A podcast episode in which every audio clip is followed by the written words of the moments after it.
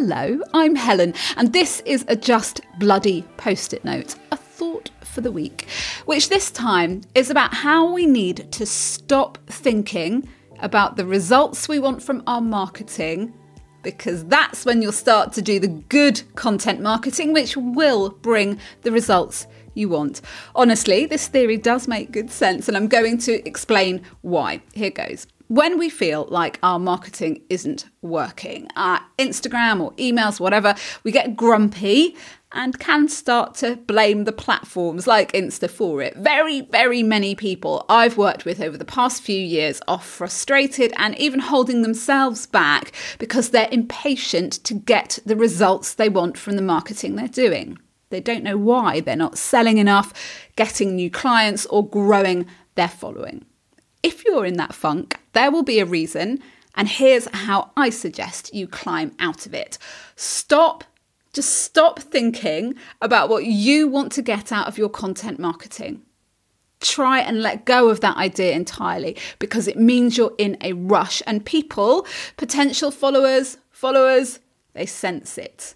You've missed part one of doing marketing well very, very occasionally, someone's social media takes off and they get like 100,000 followers in what seems like five minutes. I'm delighted for them. But for 99.9% of us, that is never going to happen. Results will come as a result of consistent and sustained effort to understand your audience and share content that connects with them over time. And I know that sounds like it's been lifted straight out of a marketing manual. A lot of what's in those manuals can be thrown in the bin, but not that bit. So slow down and focus or refocus on part one of good marketing. You can't bypass it. It's about engaging your tribe, your chorus, your community. And how do we do that? We just start a conversation with them. And that is going to feel unnatural if that chat really is about pushing them fast towards results. Talk to them like you mean it. In my first year or two on Instagram, I asked conversation starters in my posts almost daily. What do you think about this? Can I ask for your thoughts on that? Like, one of my most popular posts was about my favourite bloody mug and whether you had one too. And at the time, maybe that lacked a bit of focus, but the smoke signals I was sending out about being open for a chat, being a real person, being enthusiastic about what I was talking about, even if it's mugs, has laid a very solid foundation for driving action through my account now. Be obsessed with getting the chat going and finding out what people find most valuable in what you share. If you're on Instagram or emails or Facebook or LinkedIn, you're doing something called content marketing, which is pretty much what all of marketing is now. Content marketing is all about sparking interest in what you do, it's a giveaway. How do you spark someone's interest in what you do? By showing how interested you are in it yourself, how much you love it. Don't water down that enthusiasm ever. And don't be jumping a hundred steps down the line to try and secure that sale or new client before they're ready. Simply start by trying to get their attention with your enthusiasm. Now, let's move on to the results because, of course, we want to drive results, but you've got to forget the results to drive the results.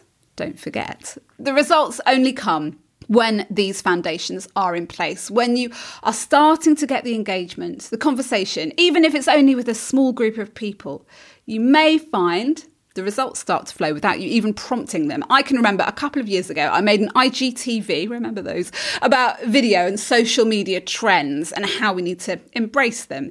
And that day, I received five work inquiries just because I demonstrated my knowledge. Nothing about that post said, work with me, DM me, and we can talk more, nothing at all.